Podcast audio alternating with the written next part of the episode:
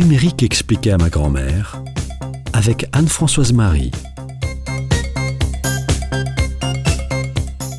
Nous avons abordé la semaine dernière la révolution amenée par l'utilisation massive de vidéos numériques sur Internet. Ben, je vous propose aujourd'hui d'aborder les défis et les questionnements que cette révolution a apportés. Défis et questionnements, vous verrez, qui reflètent la complexité d'une ère numérique en constante évolution. Parmi les nombreuses questions soulevées par l'omniprésence des vidéos en ligne, les problèmes liés aux droits d'auteur, mais aussi la propagation de fausses informations, figurent en tête de liste. Ça suscite des débats passionnés et ça incite à la réflexion sur la façon dont nous naviguons dans ce paysage médiatique en mutation.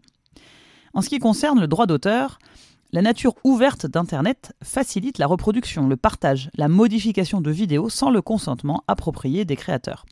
Ça soulève des questions cruciales sur la protection des droits intellectuels, sur la rémunération équitable des artistes et des producteurs de contenu. Les plateformes de partage vidéo font face à des défis considérables pour mettre en place des systèmes efficaces dans la gestion des droits d'auteur, tout en veillant à ce que les créateurs soient justement compensés pour leur travail. Car, comme je vous l'ai expliqué la semaine dernière, les meilleurs créateurs vidéo s'adressent à des communautés de milliers, voire de millions de spectateurs. Et comme la plateforme principale de diffusion, qui est YouTube, n'est pas une ONG, elle utilise cette audience pour faire de la pub. Les revenus étant partagés entre la plateforme et le créateur de contenu. Les revenus sur de grosses communautés peuvent être très importants et un créateur qui s'investit pleinement dans sa chaîne peut en tirer un revenu confortable. Et qui dit argent dit équité. Je vous ai dit la semaine dernière que la vidéo numérique était très simple à monter. Il est donc facile d'insérer dans une vidéo une autre vidéo tournée par quelqu'un d'autre ou une musique. Il est donc important que les revenus générés puissent aussi ruisseler, pour utiliser un mot à la mode. Ruisseler sur les auteurs de tous les médias utilisés dans la vidéo qui rapportent de l'argent. Les plateformes comme YouTube ont donc établi un système efficace qui détecte si des musiques ou des images utilisées dans la vidéo sont protégées par le droit d'auteur. Ça évite la diffusion illégale de films sur YouTube, par exemple.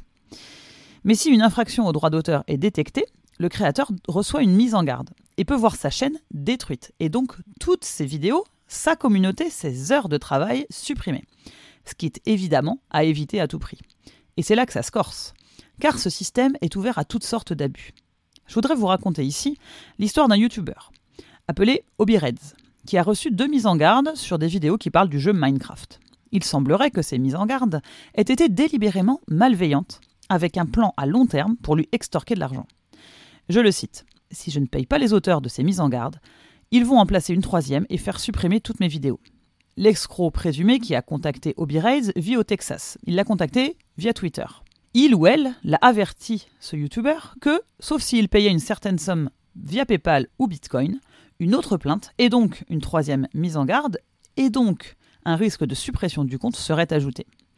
Une limite donc au système qui vise à protéger les créateurs et les œuvres. Le monde d'Internet est décidément bien compliqué.